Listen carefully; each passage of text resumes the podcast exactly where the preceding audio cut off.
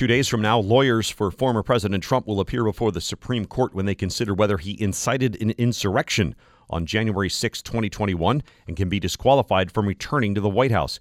Could Trump, who promised when he first ran for president that he'd shepherd in an era of, quote, so much winning, wind up the loser in his blockbuster and historic case? Here's Maureen Groppe, White House correspondent at USA Today. Maureen, what's the answer?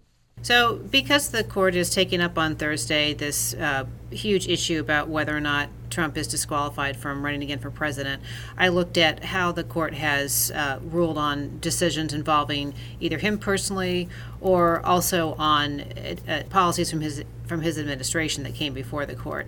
And on both those, in both those areas, personal uh, things related to the, the legal troubles that he's in, and also on policies from from his administration, uh, the court uh, does not have a record of uh, siding with him. Uh, we can talk about a few of those things if you want. Yeah, boy, I, I mean, a third of the court has been uh, his picks, but why has that not always meant a victory for him when he goes there? Yeah, that's what's interesting is that uh, the expectation going into, this might have been that the, the court would be on his side because even though you know politics is not supposed to, to factor into their decisions, uh, he appointed three of the justices, which is a you know considerable number. So the layperson might think, well, that you know that means the the court's going to side with him, and and Trump may himself may have ex- expected that, um, but that's not really what they've done. Uh, one of the experts um, that I quote says that uh, he actually one of the the, the uh, folks who are on the opposite side of him in this case on Thursday. Um, they he's, his argument was that the court actually has a record when in, includes Trump of standing for strong oversight and accountability and for checks on his abuses of power. So uh, that gives this that person some hope of what the, the justices will do in this case. Boy. All right, so Roe v. Wade stands out, obviously. Um, but what might Trump point to as saying did not go his way? Well, uh, the many things didn't go his way. Right after the last election, um, Texas was trying to uh, wanted to challenge the results in four of the battleground states, and um, that uh, that challenge went up to the Supreme Court. The Supreme Court threw out that lawsuit. Um, they, uh, as as did uh, none of the court decisions around the country went Trump's way when he was trying to challenge the results of the 2020 election, uh, including those that went all the way up to the Supreme Court.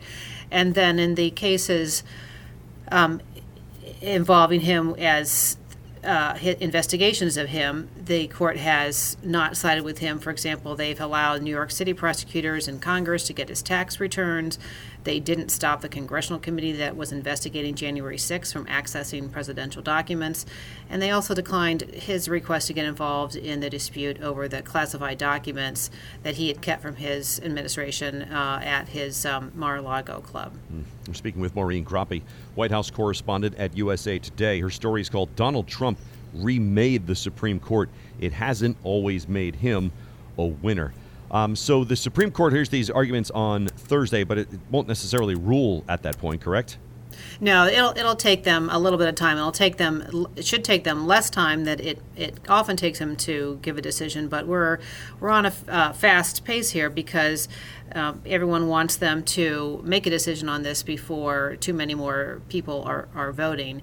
And in the Colorado's case, this challenge to his eligibility comes from Colorado. Their primary is March 5th. So uh, the hope is that that that the court can uh, make a decision by March 5th. Boy, I, I guess if he wins the election, he could have more appointees to the Supreme Court in, in some scenarios, right?